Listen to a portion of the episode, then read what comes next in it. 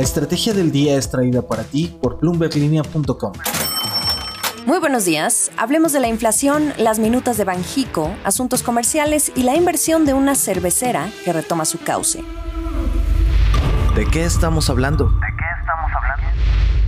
Esto es nuestro desafío, inflación.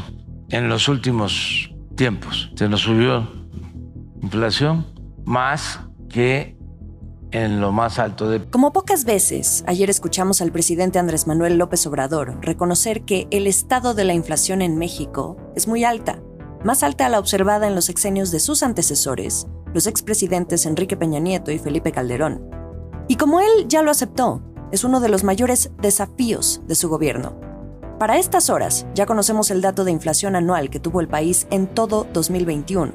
Y como hemos venido diciendo, la más alta en más de 20 años.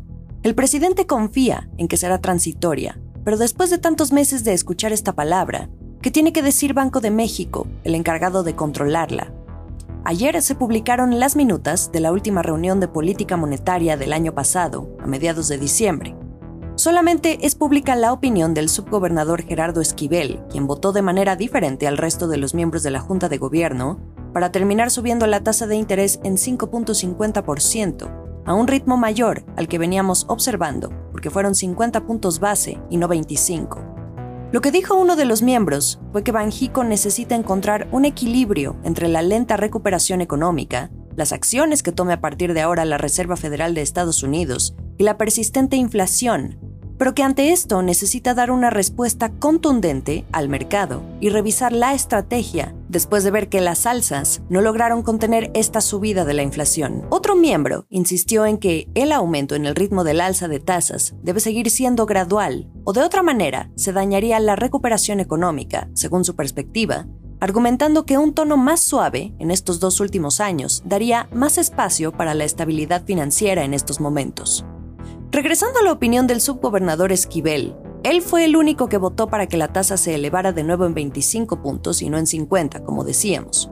Cree que las presiones inflacionarias se aliviarán muy pronto. Eso sí, ya nadie habla de que sea transitoria.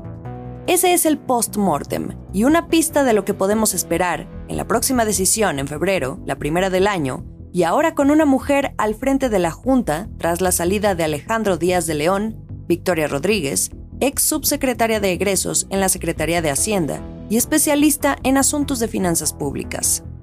Hay otra declaración que llamó la atención. Un miembro de la Junta de Gobierno, no sabemos quién, advirtió sobre una dominancia fiscal en la postura de no subir la tasa, porque tendría efectos en el gasto público y que esa idea podría perjudicar el funcionamiento de la política monetaria. ¿Por qué es importante esta advertencia? Porque la dominancia fiscal significa que la política monetaria de Banjico, un ente completamente autónomo del gobierno, esté supeditada a las finanzas públicas del país. Por ejemplo, decidir en torno a evitar que haya un mayor pago de intereses por la deuda externa de México.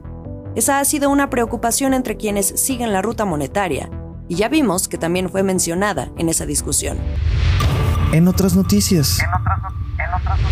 Les traigo una actualización en uno de los varios frentes que actualmente tienen México y Estados Unidos en asuntos comerciales. La Secretaría de Economía anunció que solicitó formalmente establecer un panel de solución de controversias bajo el amparo del TEMEC para resolver la diferencia que tiene con Estados Unidos, el segundo mayor mercado de venta de autos en el mundo sobre cómo se están interpretando las reglas de origen en la industria automotriz, es decir, las diferencias en el cálculo del contenido regional con los que deben ser fabricados los vehículos, camiones y autopartes.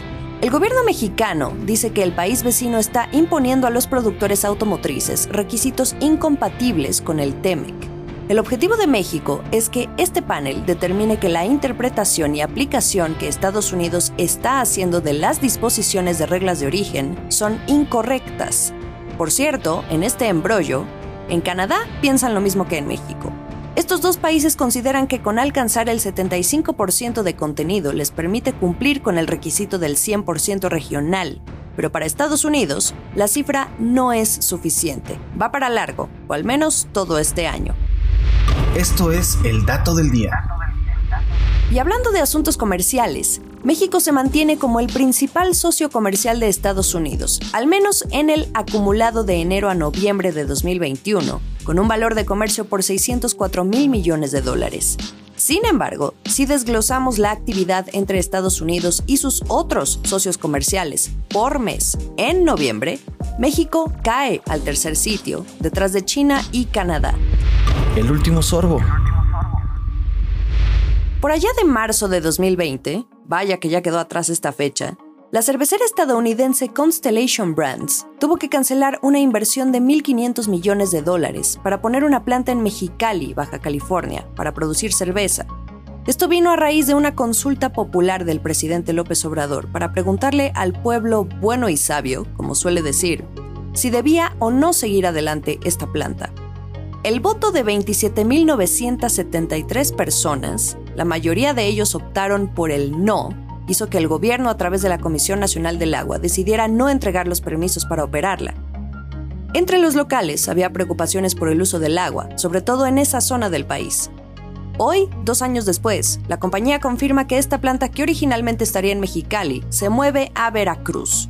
Ayer esta empresa, que cuenta con los derechos para producir y distribuir cervezas de Grupo Modelo en Estados Unidos, confirmó que será en este estado donde darán continuidad a sus planes de inversión de 2023 a 2026, pero ahora por hasta 5.500 millones de dólares.